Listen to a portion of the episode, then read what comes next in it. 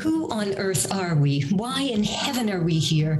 And how to make sense of this mess of our humanness and perhaps even transcend it. Welcome, everyone, to season two of Dawn of an Era of Well Being, where we deep dive into uplift with insight, thanks to remarkably informed guests exploring the nature of our human nature and how to better engage it. If abnormal is the new normal and perceiving is the new believing, then inner is the new outer, and consciousness is our new source for healing. Yet for many, it seems like anything but the dawn of an era of well being. From pandemia to war to economic, environmental, and even democratic breakdown and more, as space exploration advances at breakneck pace, all share center stage in this overheated emotional climate our species struggles to navigate. So, what's going on? Well, if you look at it from the outside in, it's the same old conflictual story, getting rather scary. But now we're raising the bar by raising awareness that this mess of our humanness can only be resolved from the inside out, as in vision that emanates from a profound shift in perception about the world around us and within us. Precisely the thrust of Dawn of an Era of Well-Being podcast and insightful book. I'm Allison Goldwyn, and we're in a mighty discussion space featuring mighty voices of loving change two of whom are our esteemed co hosts Ervin Laszlo, a two time Nobel Peace Prize nominee, world renowned philosopher and systems scientist, author or co author of over 106 books, founder of the Laszlo Institute of New Paradigm Research and the Club of Budapest, and recipient of multiple honors and awards like the Goya Peace Prize, the Assisi Mandir of Peace Prize, and the Luxembourg Peace Prize. And Fred Tsao, business leader, author, futurist, practitioner of Eastern wisdom and Western science, chairman of the Family Business Network's Ambassador Circle, and founder of ITEA Institute and Octave Institute, fusing ancient wisdom and quantum science as a platform for people to achieve a purposeful life, mindfully lived at new levels of consciousness and freedom. And I want to mention that it was recently Ervin Laszlo's 90th birthday. So, on behalf of the entire world population, Happy birthday, Ervin. now, thank you, thank you, thank you. You're very welcome.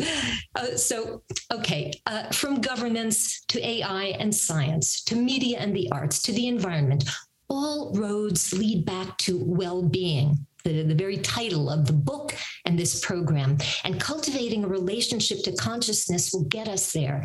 But listen, the veil is lifting as our world of post traumatic stress disorder grapples with a new sense of vulnerability amidst converging world crises. Now, for many, this is unfamiliar, disturbing territory, especially in the West, where there's been less emphasis on personal inner development historically. But as we're awaking, stimulating, awakening that side of our nature, more and more ordinary people than we realize are having extraordinary experiences from all walks of life, cultures, ages. Perhaps the paranormal is part of the new normal. I mean, from parapsychology to auto clairvoyance to NDEs, ETs, you name it. Even science is starting to acknowledge unexplained phenomena, and it behooves us to explore this universe starting today together so that we feel less upended by experiences that seem inexplicable, to kind of ease ourselves into feeling more whole and comfortable and expand our notion of what it means to be a human and more so. So, Ervin and Fred once upon a time, early man discovered fire. Now it's a necessary and normal part of our lifestyle. In a million years from now, might our species look back at this moment as one where we discovered the divine and that that too becomes a natural element of our new paradigm? And specifically have you ervin or fred had any personal what we'll call esoteric experiences that you would like to share with us? I, nothing that i could actually recount as something specific it's an ongoing experience that I have. I've happened to me also today, you know. Uh, what happened earlier today was that my friends of mine called up and said that they're having a meeting at the Academy of Sciences of Hungary in, in Budapest. And, and, this is also meant to be a surprise celebration of my 90th birthday. But they, they decided to tell me so I can share with them in advance if I wanted to say something. So this meeting is the day after tomorrow, and I sit down and wrote something that I need to want to say. I didn't have any idea to begin with. I just started writing. I just started thinking. And the experience that I had was that I had before also. Once I start with the right button, it starts a flow. And I wrote very little, just two single, single space uh, sides, uh, pages, writing on what I could consider the ultimate goal the ultimate goal for mankind because they want to talk about the goals for mankind, a book and a project for the Club of Rome that I've headed, well, you know, in the 70s, late 70s. And I said, what is the ultimate goal? I want to recount that now. I just want to talk about the experience because an experience is pale, perhaps, and seems almost insignificant, but it's ongoing. Certainly, it seems uh, very pale in comparison to the fantastic experience that Eben had, that I hope we'll, we'll be talking about, and we all know it now, but we can we want to discuss it but still it's an ongoing thing. It's as if i would be channeling uh, some ideas that that are flowing.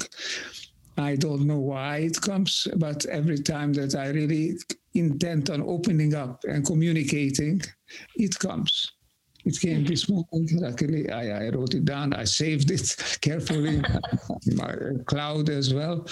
And I'm sending over to my friends in, in, Budapest so they can have a look at it in advance.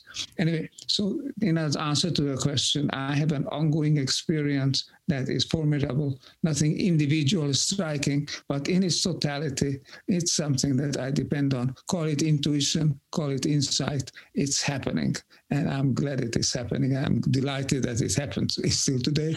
Looking forward to some experience happening while we, did, while we uh, talk with Eben Alexander, one of the great pioneers of this paranormal field that is becoming normal now. Oh, it's wonderful. This is a relationship. Uh, and the fact that you're acknowledging your gratitude that this relationship is available to you is also beautiful. And I think part of the whole uh, construct. Uh, today's guest, Dr. Eben Eben, Eben Alexander and Karen Newell are abundantly qualified to talk about these mysterious realms and how they interplay with the dawn of an era of well being in our day to day. So, after decades as a physician and teacher at Harvard Medical School and elsewhere, renowned academic neurosurgeon Dr. Eben Alexander thought he knew how the brain, mind, and consciousness worked. A transcendental near death experience known as NDE during a week long coma from an inexplicable brain infection radically changed all that. Memories of his life had been completely deleted, yet he awoke with memories of a fantastic odyssey deep into another realm, more real than this earthly one. Since his 2008 NDE, he has been reconciling his rich spiritual experience with contemporary physics and cosmology, that we are conscious in spite of our brain. By probing deeply into our own consciousness, we transcend the limits of the human brain and of the physical material realm. His story offers a crucial key to the understanding of reality and human consciousness. A pioneering scientist and thought leader in consciousness studies, Dr. Alexander has been a guest on Dr. Oz, Oprah, and many other media programs. His most recent book, Living in a Mindful Universe A Neurosurgeon's Journey into the Heart of Consciousness, co authored with Karen Newell, has garnered accolades from many scientists around the world who study the mind body question and the nature of consciousness. His earlier books, Proof of Heaven, A Neurosurgeon's Journey into the Afterlife, and The Map of Heaven, how science, religion, and ordinary people are proving the afterlife have collectively spent, get this, more than two years atop the New York Times and international bestseller lists. And Karen Newell, she is an innovator in the emerging field of brainwave entrainment audio meditation and co founder of Sacred Acoustics, empowering others in their journey of self discovery. Using Sacred Acoustics recordings, she teaches how to connect to inner guidance, achieve inspiration, improve wellness, and develop intuition. In her search for answers to fundamental questions, it became clear that direct experience is crucial to full understanding. To bolster her strong sense of inner knowing and alignment with her higher nature, she enrolled in a series of hands on experiential courses to investigate and develop such skills like lucid dreaming, astral travel, telepathy, remote viewing, self hypnosis, and different forms of energy healing. I, I welcome both of you. This is a lot of territory to cover. Allison, thanks so much for having us on. It's great to be here with you and Ervin and Fred. Yes, thank you so much. Well, it's wonderful for us also, and it's a very ripe and rich time to be delving into this subject matter. So let me start with you, Eben. If, and I'm sure people have posed this question to you before, but let's cover it once again.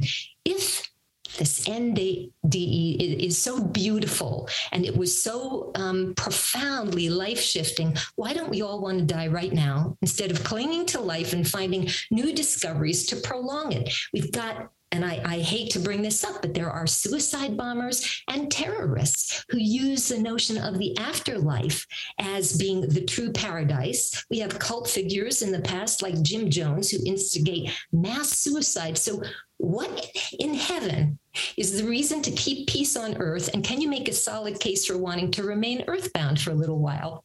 Well, it's because this is where we get the work done. Um, what my journey showed me very clear very clearly, uh, and the 13, almost 14 years now since that experience, working with scientists around the world, understanding the nature of reality and of consciousness and the mind brain relationship, it's uh, really come to see the evidence supporting not only the afterlife but reincarnation as being a huge part of our living. But I see it now kind of like breathing, uh, and it's like the inhale is is uh, here in this material world, and then the exhale is uh, between lives. But we process uh, the growth is really something that occurs here.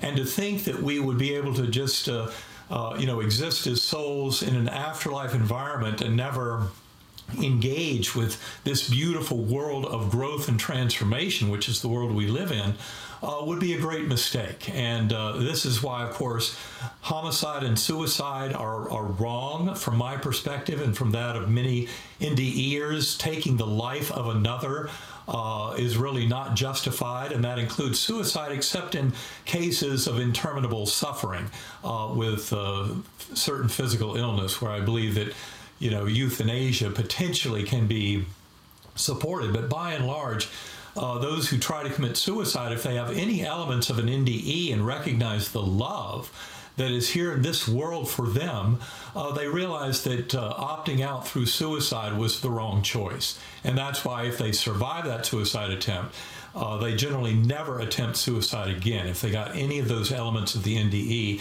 And the NDE is just part of the death process. You know, people often say, oh, well, they didn't die, so it doesn't really count. Well, for example, if you look at the work of, of uh, Christopher Kerr, K E R R, he does a beautiful job, as Karen can attest, uh, to talking about hospice work and how you have parallel journeys unfolding in hospice all the time that fully support these journeys that have uh, been popularized through the NDE community. But, but I think it's important to point out when people have a near death experience, they typically gain a broader perspective of what precisely the problems they're having on earth might suggest. And so once gaining that broader perspective, they realize it's those problems exactly that offer these opportunities for transformation and growth. And so that's the value of staying right here in this world and going right through it. Nobody gets out of here dead. Our awareness continues and those problems continue with you. And so no reason to escape them, but to tackle them head on, as daunting as they may seem this is critical what you're both saying critical and i wonder you know sometimes on this podcast I, have asked if perhaps uh, life on earth if if earth has been poorly marketed if the human experience has been poorly marketed i'm going to ask you both if you feel that the notion of death and even that word uh, is outdated is an old paradigm word because it seems that science is um, unfolding so many realms of that which has been under the, the uh, wording consciousness, I suppose, that suggests transformation and that the notion of ending seems so finite in the Western culture. And we're going to ask Fred, of course, about his feeling, his take on the Eastern culture's perception about transcendence and transformation and death. But what do you both feel about this, the word and the notion? Fortunately, in the West, we do have this Dr. Christopher Kerr that Eben just mentioned, who has been studying death in the hospice centers. And uh, what he finds is death itself is it, probably the most transformative process that we all go through once we reach the end of our life and transform from physical into non material form. But one of the aspects of that death process is reviewing life here on earth. It's a natural process as people are going through that, as their body is shutting down, they start to revisit memories from their young childhood, formative memories. There's an example of uh, a cop who turns out he's a dirty cop, Eddie, and he tells his story in Dr. Christopher Kerr's book, Death is But a Dream. And it turns out he was uh, had trouble with infidelity. He had trouble with alcohol abuse. He would plant evidence on suspects who were innocent. He would beat them up, all those things that you hear about. And he had to kind of revisit all of those aspects. And he was a little bit afraid of what might happen when he died because of all of that. But as he went through all of these horrific nightmares, at the same time, he was undergoing this transformation. And he knew that everything he had gone through was for a purpose. There were people on both sides who needed these experiences, and need is a different uh, kind of word from that grander perspective when you realize when you hurt another, you're hurting yourself. How best to learn that, but go through that process. And very often, those people who are being hurt are in on this. They understand that they're playing a role for others. And so the death process is absolutely a point of transformation, but it's also a point of looking back at your life. And mostly, Eddie is one example of the horrific, but most of these people are having beautiful, loving experiences, reattaching to the loved ones, those most important, loving relationships they had throughout life. And these memories, they're like lived experiences. They're not like regular memories or dreams we might have. And these transform into then visits from deceased relatives, those who were connected most closely, and they show up and they guide you gently to this other realm. But again, part of that process is realizing how important the life you just led then guides you into this other realm on yet another aspect of this journey. And it also emphasizes the connectedness of our souls, that we're all in this together. It's a process of mutual kind of growth and transformation. We're all here to participate in this learning and teaching process, and it necessarily involves programmed forgetting. Uh, you know, the uh, if you go to uvadops.org, University of Virginia Division of Perceptual Studies, you'll find that they've over six decades scientifically studied more than 2,500 cases of past life memories in children suggestive of reincarnation.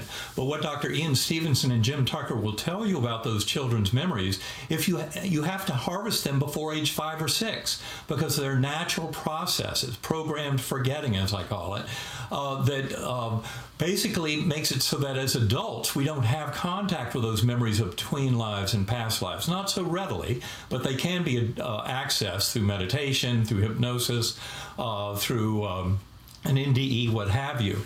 Uh, but it's really kind of this deeper understanding of our relationships to others. And of course, the, the true uh, hallmark across all cultures of NDEs is encountering souls of departed loved ones. That goes across all cultures and belief systems back thousands of years. Uh, and what it shows is this continuity of our connection with loved ones. That when the physical body dies, it's not the end of their soul, and it's not the end of our soul connections. And of course, in life reviews, uh, many of those departed souls come back uh, as part of the vision that we have of course correction of the things that we've done right and wrong in our life. And right and wrong is really just hewing to uh, that love, uh, kindness, and compassion as being the most ideal uh, pathway forward.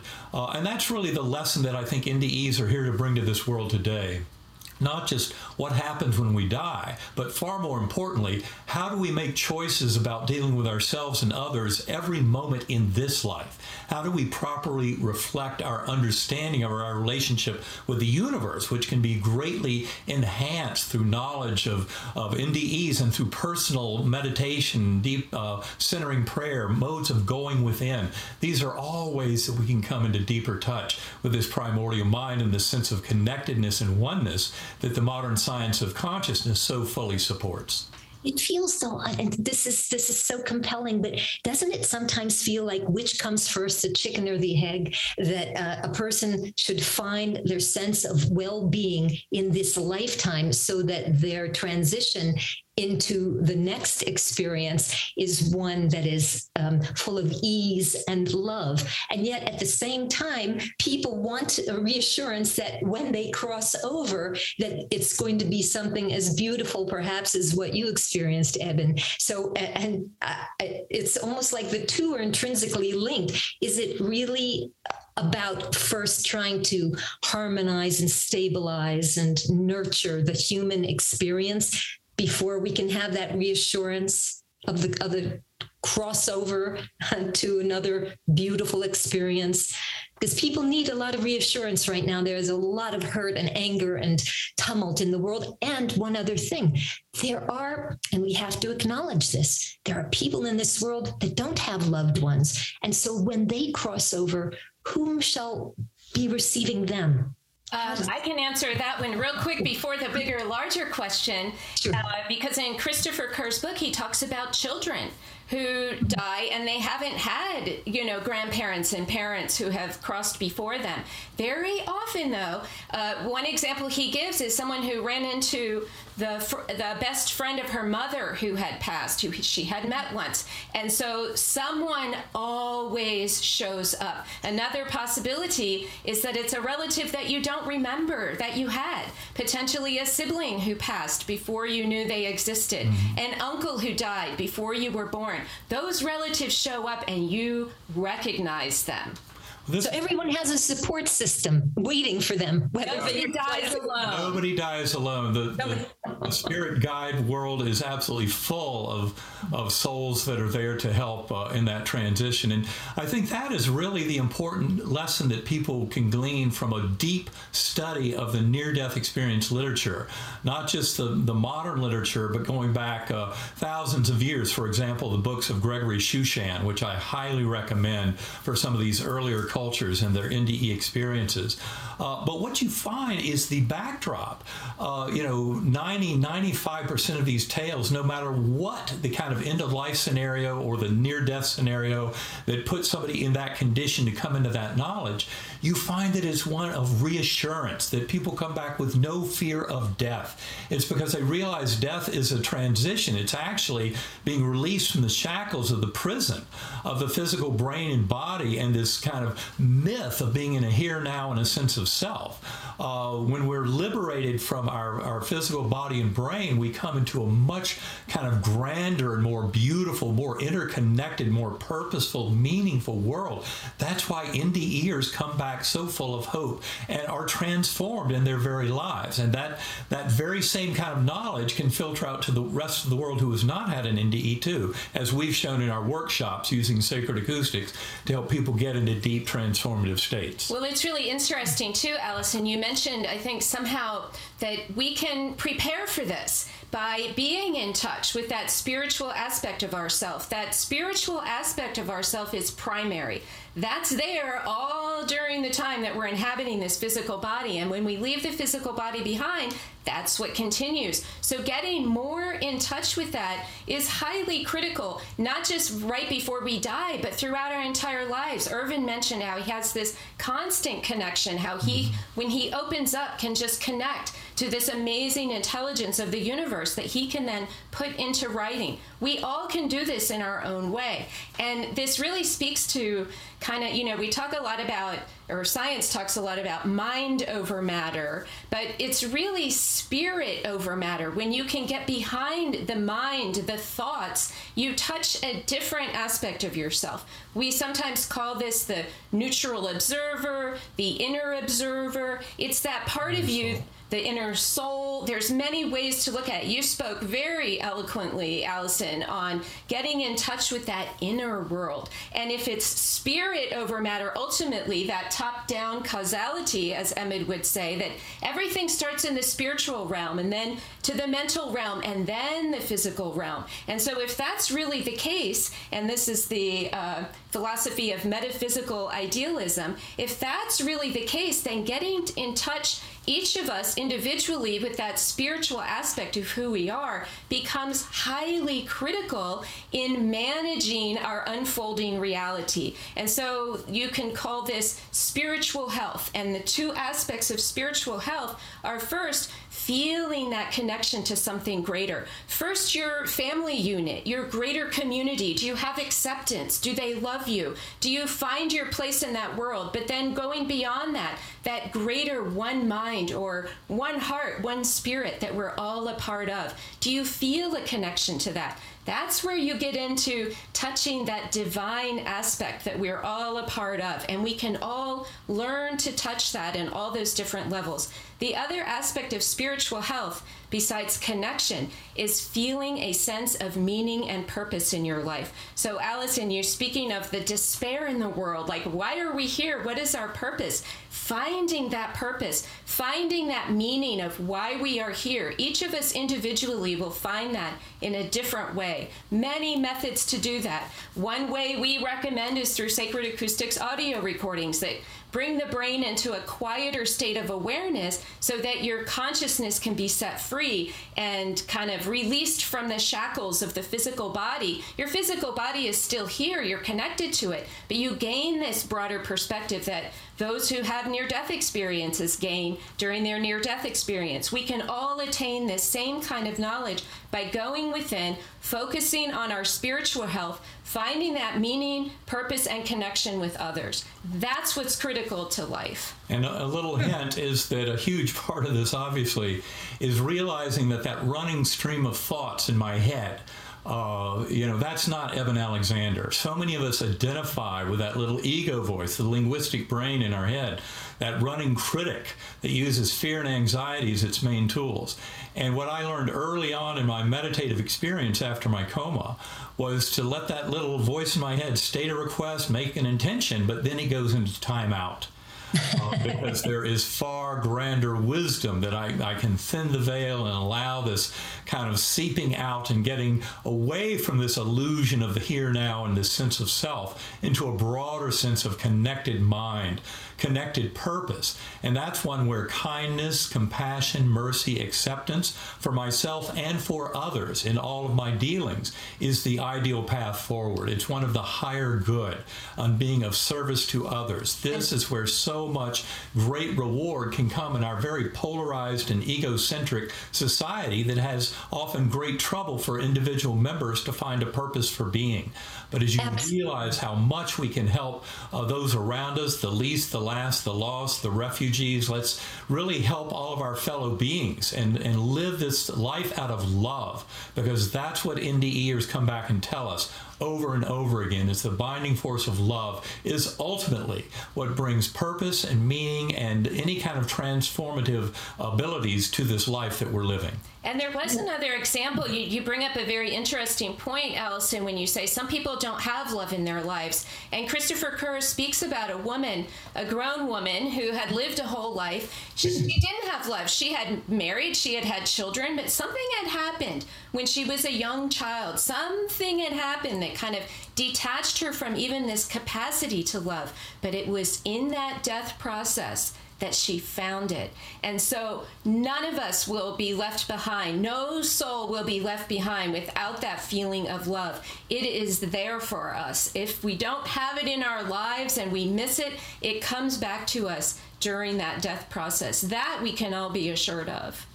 This is just as full and rich as can be. And I want to, you know, I, am going to ask Fred in a moment about his thoughts relating to consciousness and and all that we're talking about here. But I do want to point out that a previous guest on season one, Michael Tobias, uh, we were talking about um, the sixth mass extinction that is talked about now that the world is going through, and this may be it. Uh, and I was referring to it as perhaps a sixth mass extension if we could shift our perceptions. And I I'm wondering if that is applicable because as we're talking about the death, and I don't like that word necessarily, but the transformation of a human individual, can that also apply to a civilization, to an entire planet? But before you answer that, I want to swing it over to Fred if Fred is there. Fred, are you there? No. Fred is not there. Fred is in the vortex. I right am. now. I am. I'm just oh, uh, got my. There is Fred. Mute on. Okay. Yeah. And then I want to ask um, Ervin, but Fred, can you expound um, on your experiences of what Eben and Karen are talking about in consciousness and transformation and the Asian cultures and their perception? Yeah. So first of all, my own personal experience. Um, nothing dramatic. Meditation and of course, later on, you understand what happened in meditation, both in the, the, the Eastern tradition and what happened to meditation in contemplative science. But the meditation that I have brings in um, that you have new ideas.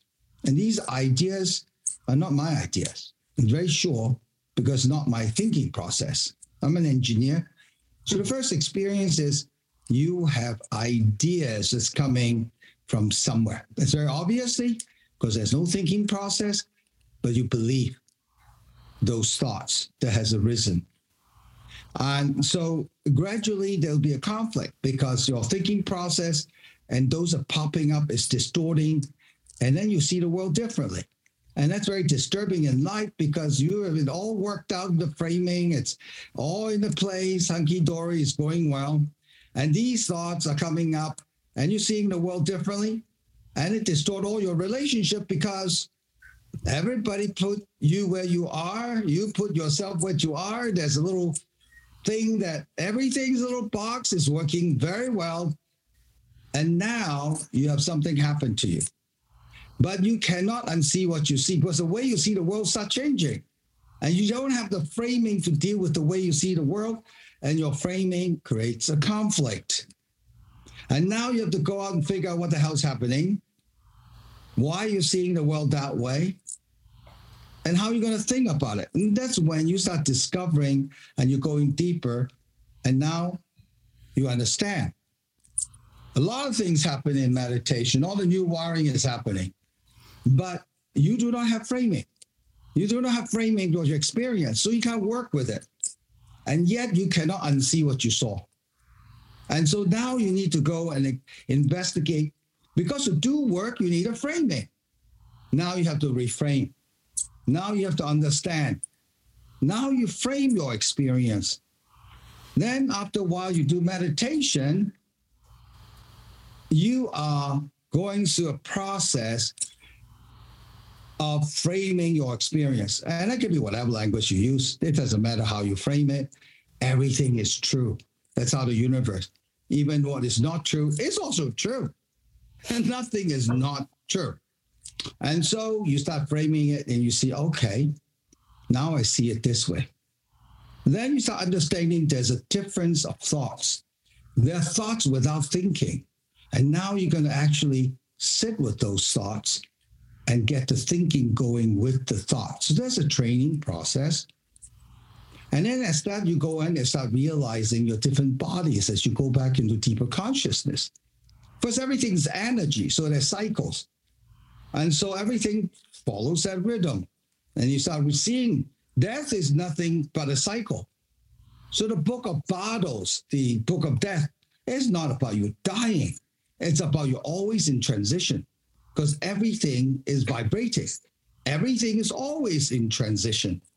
And between the transition, you always live and die through the transition because they're called cycles.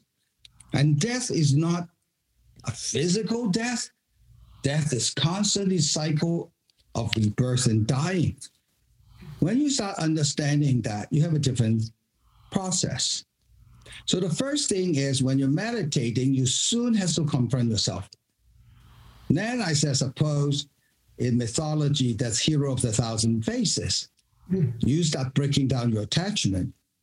You start having feeling that, oh man, I don't need to avoid it. I don't need to confront it. It is what it is. And so you start going through a period of courage, which is facing yourself. Then, as you go on of it, you start receiving more information. You're comfortable. Then you go to what um, Joseph Campbell said the rainbow warrior. Now is like in the Christian sense, you hear your calling. It's calling you. The source is calling you. And it's helped you unveil further. Then your framing starts changing because now you know what is calling and what is not calling. And you'll find that the way you do things change because calling is not missionary. Purposeful missionary is very tiring. Calling is energizing and easy. The difference is lack of ex- resistance. Lack of resistance without stress is when you know it's a calling and not your imaginary purposeful seeking purpose of mission. Well no. said.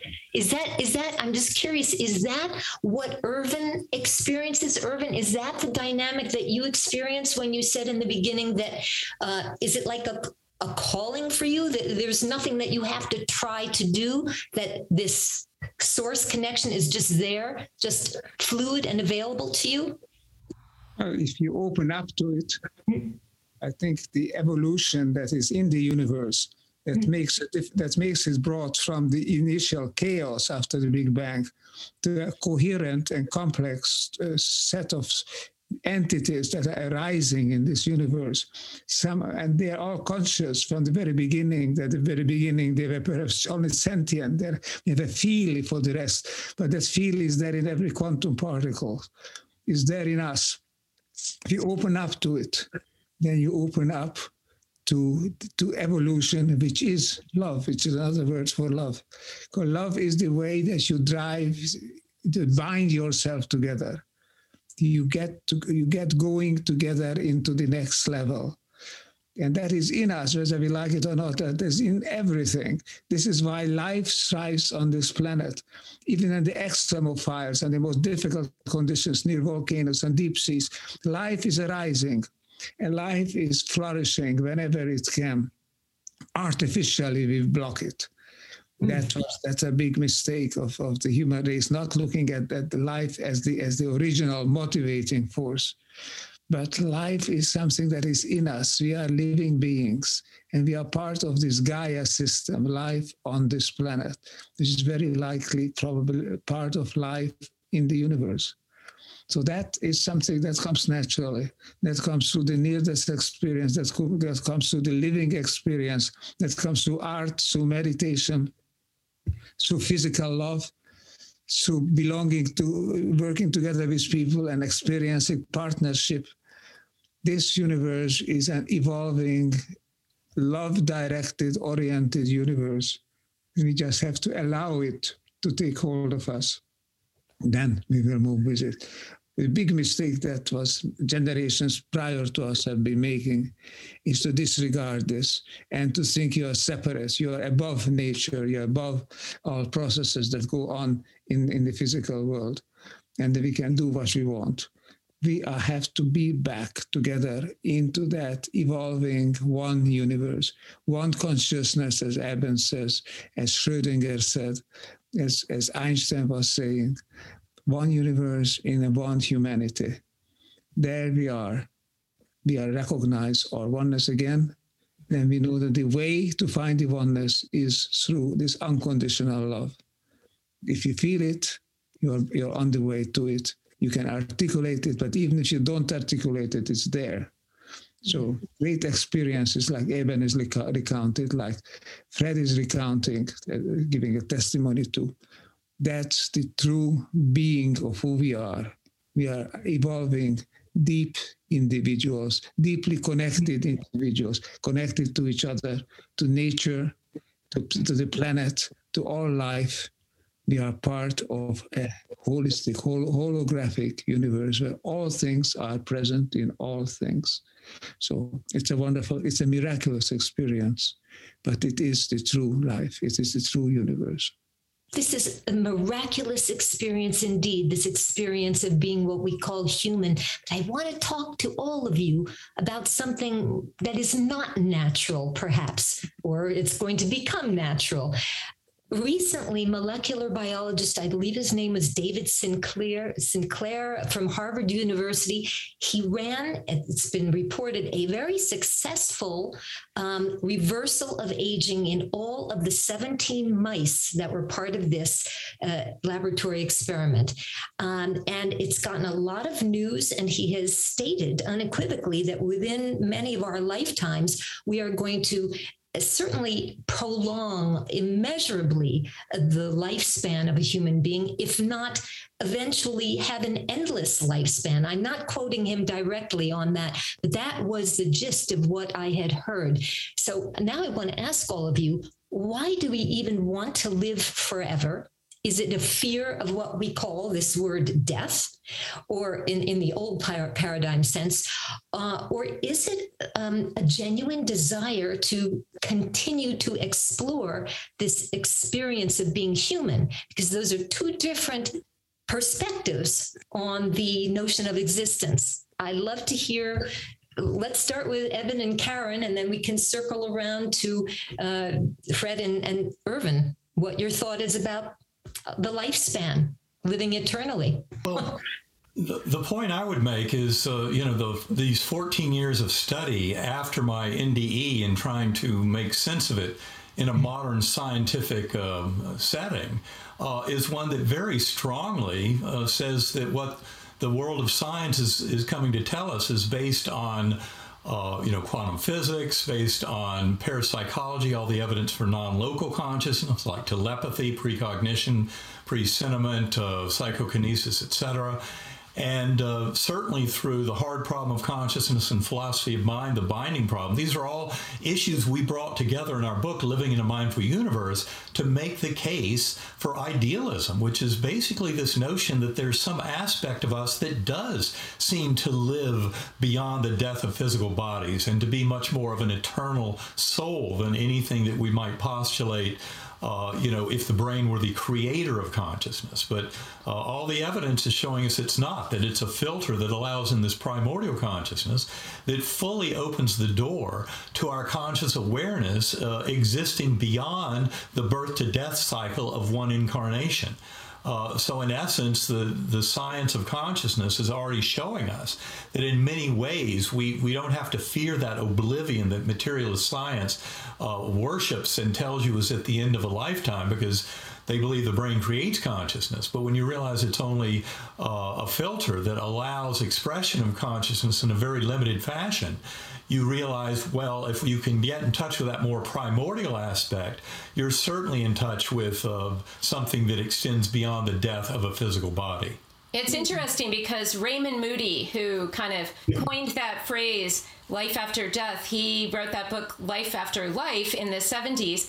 He says now that he's in his 70s, he looks back at his life and he he tells us, you know, I'm kind of tired of being Raymond Moody. Why would I want to continue this personality for much longer? I feel like I've exhausted all, you know, aspects of who Raymond Moody is. And yes, he's in his 70s. Probably people when they get into their 80s, 90s, Ervin, I don't know how you feel, uh, that maybe you are ready to leave this personality behind and go through that transformation to the next stage. Because if you're always that same personality, where is the growth? Now, where I would come in mm-hmm. and say is maybe this type of technology to extend a physical life might be very handy for example for parents of children who you know would like to be here to raise their children for example i can see applications for it Um, I can see applications for extending your lifetime if, say, you're some brilliant scientist like Einstein and you're just so close to that theory, and maybe another 10, 20 years might be that breakthrough. On the other hand, your consciousness continues anyway. And so, where is that opportunity for growth if you just stay in that same body? So, very interesting hmm. uh, how that kind of scientific uh, evidence really depends on your worldview, how you look at that, such results. Because if you believe only the material world is real, this is like a miracle that you can continue physical life. But if you believe that spiritual life is eternal, it becomes less of a of a uh, a glamour sort of thing. So. I would simply add also that I've come to realize that any kind of physical, mental, or emotional health is ultimately spiritual health. So, in other words, from my perspective, you know, you, it's not about playing these tricks with trying to, you know, change t- telomere length or other techniques to try and reverse aging, but living more from a, a spiritual base that fully supports uh, kind of your evolution and transformation as a sentient being, contributing to the to the evolution of all consciousness. That maybe, uh, you know, some uh, apparent health and healing and wholeness comes from that very process. Certainly, your healing and wholeness came right. through the case study done by independent physicians who weren't involved with his care.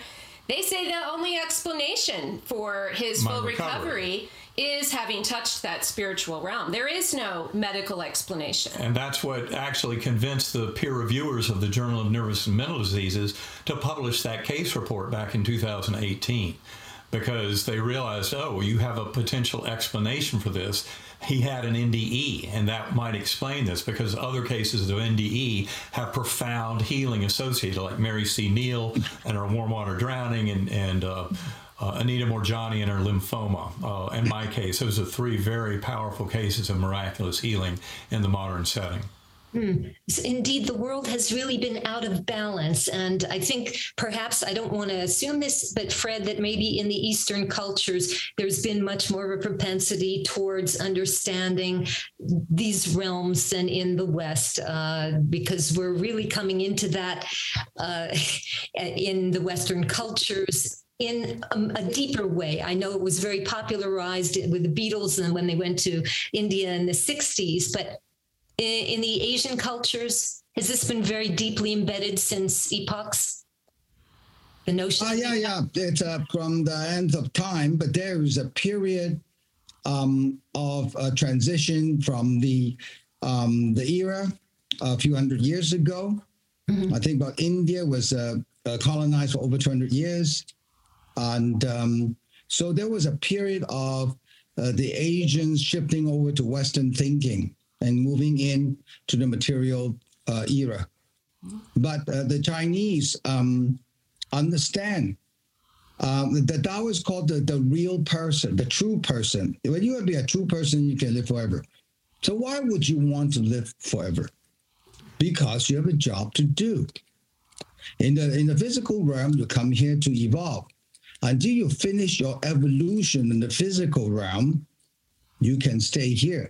But if you have finished your job, you can't stay here because your energy body is such a high frequency. You can't stay in the physical body anyway. So in the Yellow Emperor Canon, it says how we are made. We're not the father and mother falling in love and the making of the love. We're not made. We're made from energy. And how energy and different energy and spirit creates a physical body and the mind and how we get lost and become ignorant of reality because we have centuries with physical separation. And then actually, when the journey back, you gradually, even you're back and you understand you're connected, you haven't evolved enough to go beyond that. And so you come here to stay until you finish your job evolution and you cannot stay here anymore. You've done. And so there's a reason why you're here. And the is, we don't know why we're here, but in Eastern tradition, we know the different realms of you to work. And even become the true person, you need to evolve beyond the true person into the ultimately higher being, the 10 realm of being that we have to come here to do. And the 10th realm, you no longer can stay, you leave. So uh, as we move back the journey back to what Ervin was saying, the holographic reality moving to the holotropics uh, attractor, which is moving to the source, you move through different stages of, of realms and being and dimensions, but everything follow the energetic rule of, of, of cycles. And you now become very fine. It's nothing as you think about love is a feeling. It is a sensation. But this sensation is an energetic sensation.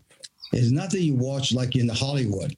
And love is just a realization of understanding we are whole to begin. And when you're whole, we call it love. And love is a sensation, but it's not really a sensation. It's a wisdom, it's an energetic sense, but it's nothing as we think love is. Because you can write as many books about love, you can never understand love until you can experience holism and ability to see the systemic presentation in the realm of the physical three dimension. And so um, these things are well defined and explain the different bodies that we come. And you can actually experience in meditation as you go through the, the different bodies and return to information source.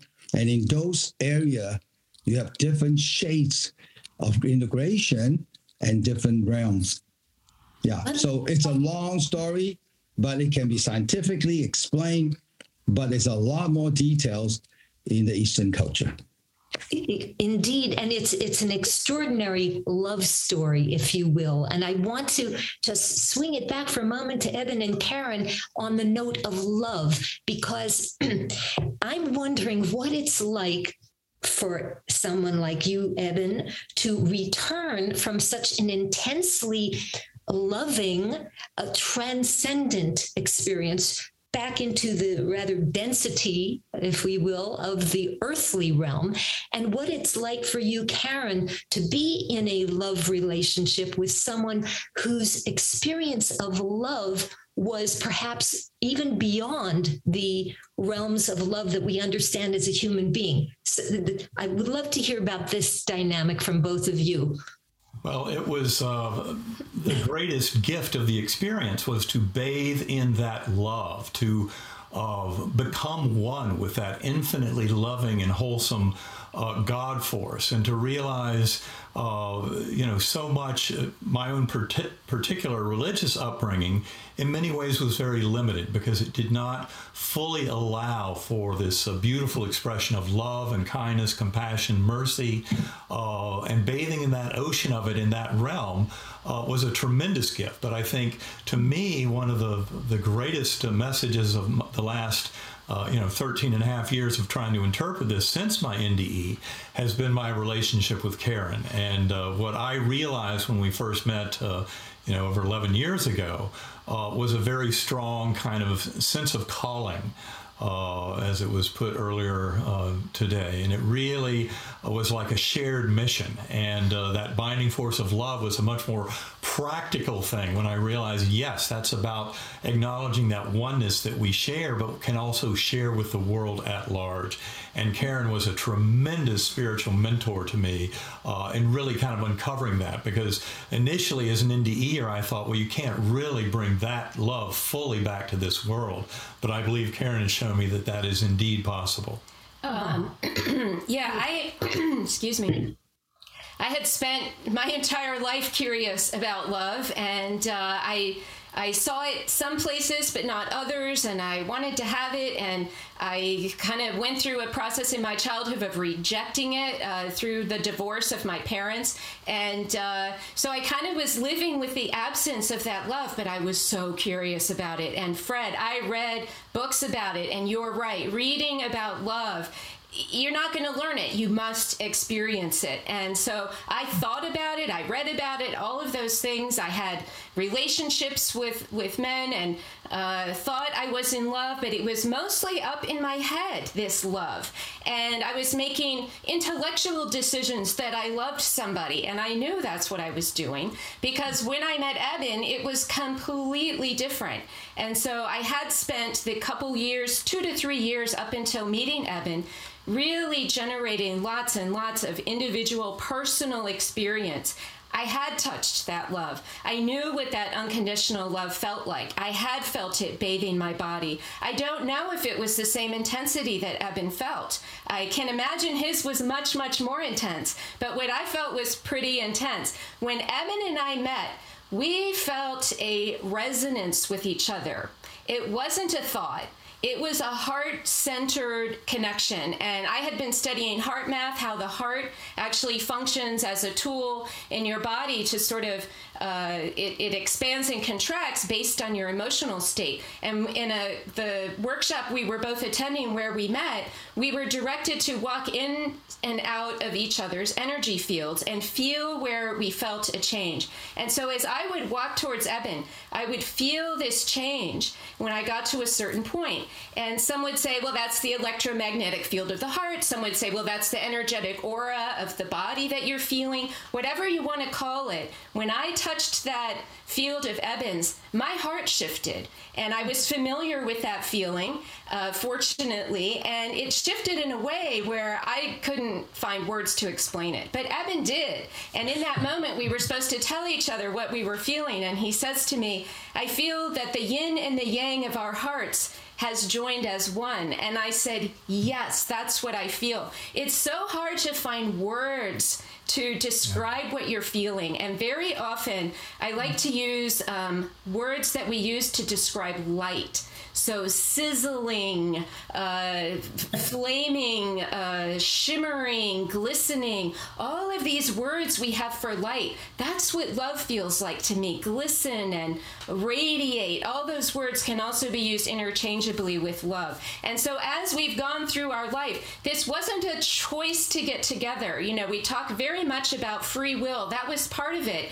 My choice was to stay because it was very easy for me to run away from such a relationship like this despite uh, what we were feeling, the external world wasn't so supportive of all of this. And my first instinct, my free will, would have taken me away. But it was that, I swear, that divine destiny, that feeling of belonging together that made it all possible. And as we've gone through our years together, it's a very different relationship. I completely accept everything about Eben. He completely accepts everything about me. And so I'm a very direct person. I can be very blunt. It can come across as cruel, as some of my former relationships might tell you, or even my daughter. But when I'm very blunt like that, Eben just hears me for what it is. And it is, I used to say it was a miracle that he accepted me for who I truly was. But that miracle, that's love. And so when we came together, we both had developed in our own way this capacity for love,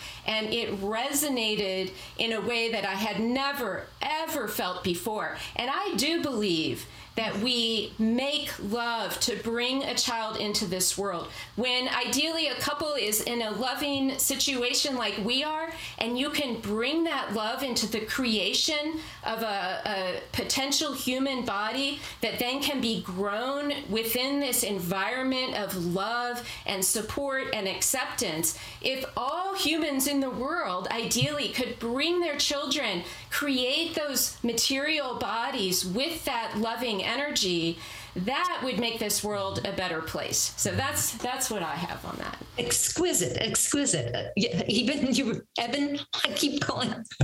I don't know. I start calling you energy. Forget even and Eben. I just call you energy. What would you like to say about that? Well, the only thing I would, would add, Karen put it all so beautifully about our relationship, but just for those who have not read Proof of Heaven or heard my story, important to point out that I was put up for adoption when I was 11 days old. My mother was a 16 year old, unwed. Uh, and uh, that was my start in life. And I spent four months in that home because she was unwilling to sign the papers to give me up. Because she loved him. Because she loved me, but she couldn't let me go. And that four months was a long time to be in a baby dorm and not bonding with. Uh, parents. But anyway, so my struggle through much of my life was whether or not I was worthy of love. And uh, it all originated with that adoption abandonment. In many ways, I would like to say all of us share that kind of original wound of abandonment because we've been kind of set, uh, you know, um, adrift here in this material world. Uh, with you know our, the memories that we might have that then get covered over with this program forgetting, uh, but that the soul line is uh, in many ways obscured, and we get kind of cut off from the memories of that heavenly realm before this life.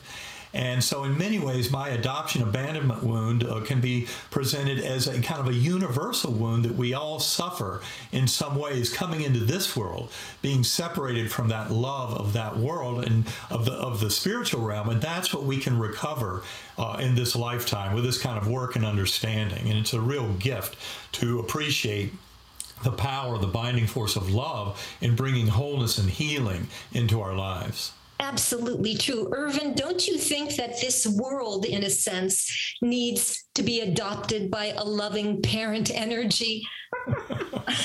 and and would you like to adopt the world, Ervin? How would you like to adopt the entire world population in an embracing, loving energy? Because we really need that, don't we? I'd like to adopt consciousness because what we call our consciousness is a holographic projection of the one consciousness. Mm. Let me just come back for a moment to this idea of why should we prolong our presence on this earth in, um, in physical existence? Because this is not a passive happenstance universe. It's a universe that couldn't have been developed, evolved through random interactions it's a highly oriented universe. And, uh, and, and it's a one universe, a one physical aspect, one, one consciousness or spiritual or psychic aspect. And the way we communicate with the one consciousness is through our body while we are alive. Mm. If, we, if we improve our relationship on this earth through love, our consciousness evolves, but our consciousness is part of the one consciousness. It's a holographic segment of it. So we can, through our physical presence in this universe, actually evolve the consciousness of the universe. Our task is to do that. Our task, in perhaps in other words, is to bring consciousness into the physical realm, into this earth, to bring it because then we bring its binding energy, we bring its love to it. But we have to be alive to improve this. Consciousness remains. What we did remains. Our body disappears, but the consciousness remains. It can reassociate, as Ian Stevenson and many others have been showing, as Eben was talking about, has reassociated with other physical bodies, with new physical bodies. But while we are physically here, we can evolve the, the, the consciousness of the universe.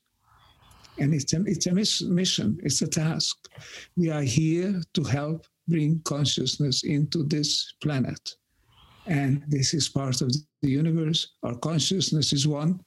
Our physical universe is essentially one, as we now know. It's all interconnected. So we have a task we have a task while we are here to fulfill.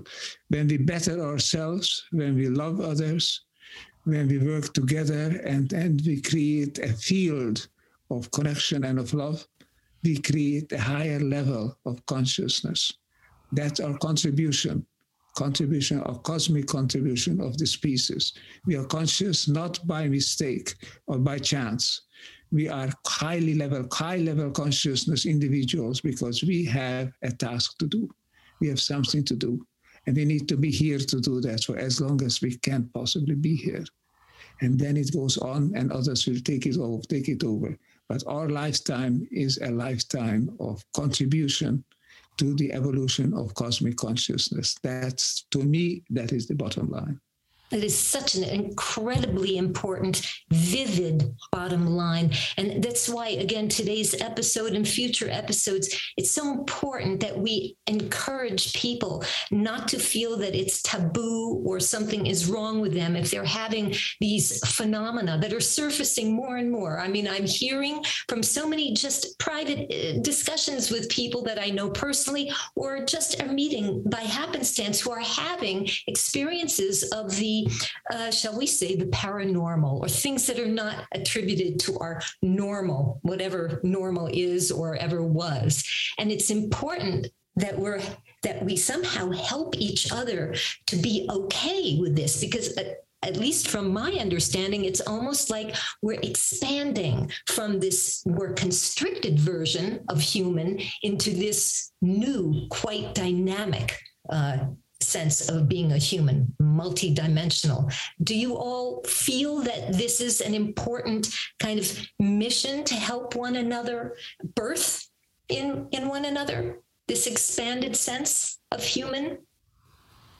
I think the very survival of, of humankind necessitates this, this awakening. Uh, away from the false sense of separation that is inherent in materialist thought that's been disproven in science for the better part of a century uh, we're now uh, emerging into a more quantum informed uh, vision of kind of the nature of consciousness and fundamental nature of reality. Uh, that's much more about the oneness and about our responsibility to each other and to the planet, to our fellow species. Uh, this is really about overcoming the uh, kind of travesty of that false sense of separation of materialism with economic polarization, corporate greed, warfare, violence, etc. Uh, I mean, this is just in the nick of time for Homo sapiens to actually become wise. Uh, and that's what I think is so essential about this awakening uh, now. Absolutely. Karen. Oh, I'm sorry, Ervin. It's about becoming wise. This is what my sense is that this is the task, this is the opportunity, this is the time on the of the history of humanity on earth to make that shift. It's, a, it's what I call the upshift. And the chaos that we experience is a means to it. It's, it opens the gate to experiencing and to living that oneness. It is coming now, despite or even through and because of the chaos that and the, and the disharmony that, that we experience. Beyond is this larger harmony, that larger oneness, that larger integration that is the hallmark of coherence of all living things. This is the time. We are living in a period of potential possible upshift, and we are entering on it. There are signs that we are entering on it. I wish to dedicate the rest of my life to that, but I know many people are dedicating their lives to this, like Eben does, like Joe does, like, like Fred does. I think this is a fantastic time of reawakening to the oneness of who we are one consciousness, one humanity, one planet. We are finally beginning to realize it and we're beginning to make it. Okay, I want to take this exquisite moment and swing it into a musical note. And I want to start by asking a, a final question to you, Karen. Um, you've spoken before about, I hope I'm pronouncing it correctly, binaural, the binaural beat, and how the brain can calculate the frequency between two other frequencies and then translate that space between tones into a third sound. So, is the brain, in a sense, a composer, a musical composer of sorts? And can a musician compose music from that third sound and embed aspects of that sound entrainment into for example rock music classical r&b soul and and to, to produce i guess this desired thought-free state. Or do does it have to be a specific binaural beat or can it infuse into our musical culture worldwide Well, let's point out that sound is vibration. And that, hmm. as Fred said, is what the entire material, spirit, everything is made of this vibration. So, music is a form of that. I would not say the brain is a composer, but it is an interpreter. And so, what you just described is playing a binaural beat is playing one frequency in one ear, a slightly different frequency in the other ear. And the difference between them is translated by the brain as this wah, wah, wah sound. And these sounds have been used for millennia in the form of crystal bowls, brass bowls, tuning forks, gongs, uh, people, uh, shamans who play conch shells, one conch shell on one side of the room, another conch shell on the other. We've seen people use the didgeridoo down in Australia to create these kind of binaural beats. Anything that creates that wah, wah, wah sound will entrain the brain into a quieter state. So it's no wonder that when we listen to crystal bowls and such, that we get into this kind of quieter state. They're just so beautiful with all the overtones and the harmonics that come in. Your body just kind of feels that vibration and it affects the brain. We believe it's affecting the lower brain stem, the most primitive part of consciousness, uh, you know, that's part of every. Uh, you know reptilian brains and and way back goes way back 300 and million years so in It was wah wah back, actually. yeah, wah so wah back. consciousness. Uh, it, so that's what's affected. Eben does a good job explaining the what it does with around the body. Right. It originated as a localization circuit. Uh, so that if I hear a sound behind my head, it's that, that circuit, the superior olivary nucleus complex, which is doing this uh, processing at a very deep uh, level. Uh, and I believe that's why, for example, in the late 20th century, people discovered that binaural beats could greatly uh, influence somebody's ability to have an out of body experience or to do remote viewing. You know, a very prescribed way of gleaning information from the universe outside of here, now, and this sense of bodily self. Um, so, the, these are excellent tools, especially I think for the Western mind that, you know, we're not used to getting quiet within. No one's ever trained us how to do this, and it takes training. And so I think of them kind of as training wheels to help us get to learn to recognize those states, but not necessarily the end all be all. Um, some people talk about an inner sound that we can all access, this sound current. Some call it the HU sound. And complete silence can, of course, get you to tap into that sound. But sometimes I know I was one of them, the Western mind, we don't have the patience a lot of times for the many, many hours it takes to get there. And so that's where these binaural beat types of recordings and other types of music um, can help people get into these more expanded states of consciousness. And uh, I know that even rock bands, I know, what is that name? It's a band called Phish, P H I S H, that I know people, they follow this band around, and whatever type of music they play, these people are able to get into these ecstatic, expanded states. They feel that connection, they access their purpose for being here. So, all types of music can play this type of role. It just depends on the environment, the setting, the listener, and so on. And I would simply add that there is a peer reviewed pilot study supporting sacred acoustics, especially in a busy Manhattan psychiatric press, practice for alleviating symptoms of anxiety. Yes. That paper was written by Dr. Anna Yusim. It came out in uh, February of 2020 in the Journal of Nervous and Mental Diseases, all about binaural beats and the treatment of anxiety. They basically found uh, over two weeks of listening, uh, to 26% of symptoms in the treatment group improved versus only 7% in the control group that did not receive sacred acoustics tones but received talk therapy alone. But So- that pilot study goes a long way to showing some real power to these tones. And so sometimes anxiety alone will prevent people from getting a good night's sleep, from getting into a meditative state. That anxiety just gets in the way. And so some people use these recordings for exactly that. And just so your listeners know, go to sacredacoustics.com, look for the whole mind bundle. These are the recordings used in that pilot study, and they're drastically reduced. Um, and also, there's a free option. So So there is the pandemic. there's no barrier for anyone who would like to try these sounds because you will ex- we will you will receive our gratitude for taking the time to quiet the mind, reduce that anxiety because your reduced anxiety helps us. That's what we understand. So anyone is welcome to access those recordings.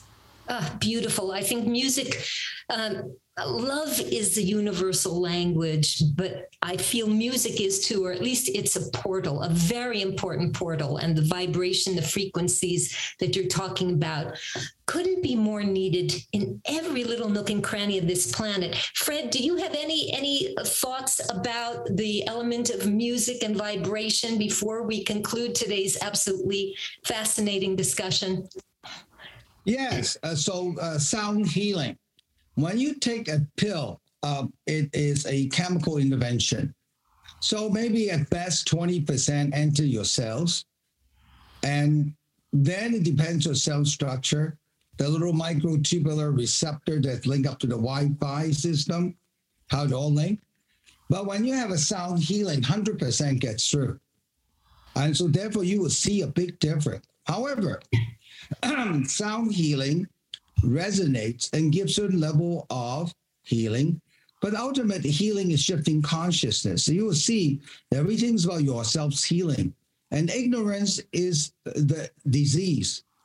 Okay. And so, because we're ignorant of reality, we don't know how this mind, body, spirit functions. And we think the physical body is it. And earlier, Karen was saying, no, it's a spirit that work. You got it wrong. It's not body and then mind and spirit. It's actually spirit and then mind and then body. And then, of course, uh, Sir Penrose was trying to see, well, how do you physicalize the impulse of the universe? And I, in 2019, he won the uh, Nobel Prize working with Stuart Hameroff on the microtubular receptor, the little Wi-Fi that every cell has.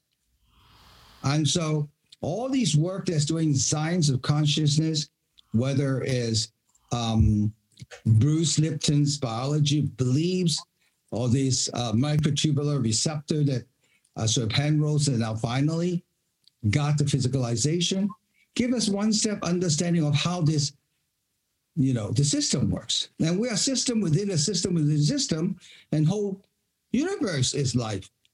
So understanding holism will make you see the system. Seeing the system is the beginning of the journey of healing. Thank you.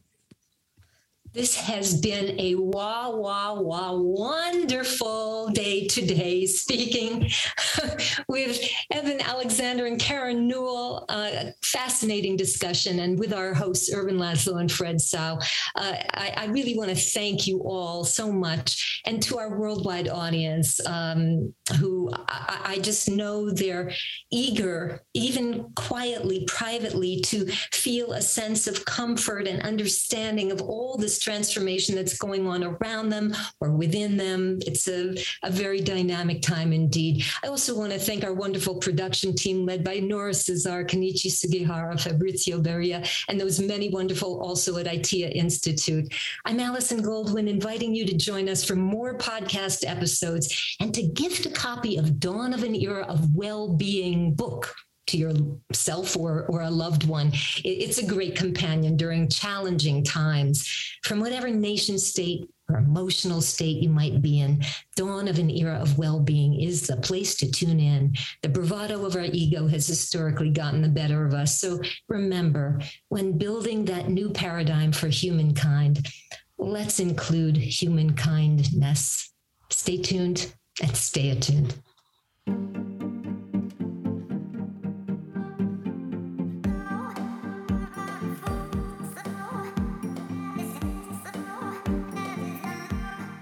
Thank you for joining us. Dawn of an Era of Well-Being is a co-production of the Laszlo Institute, ITEA Institute, and Select Books. It's produced by Nora Cesar and Kenichi Sugihara, with theme music Chimera by Biba DuPont. The book, Dawn of an Era of Well-Being, co-authored by Ervin Laszlo and Frederick Tsao, is available wherever books or ebooks are sold. Please subscribe to Dawn of an Era of Well-Being, the podcast, on Apple or Spotify for more fascinating guests and discussion. My name is Allison Goldwyn, founder and creative director of Synchronistery.com, a future party for the planet broadcast live worldwide. Wishing you well being till we talk again next week.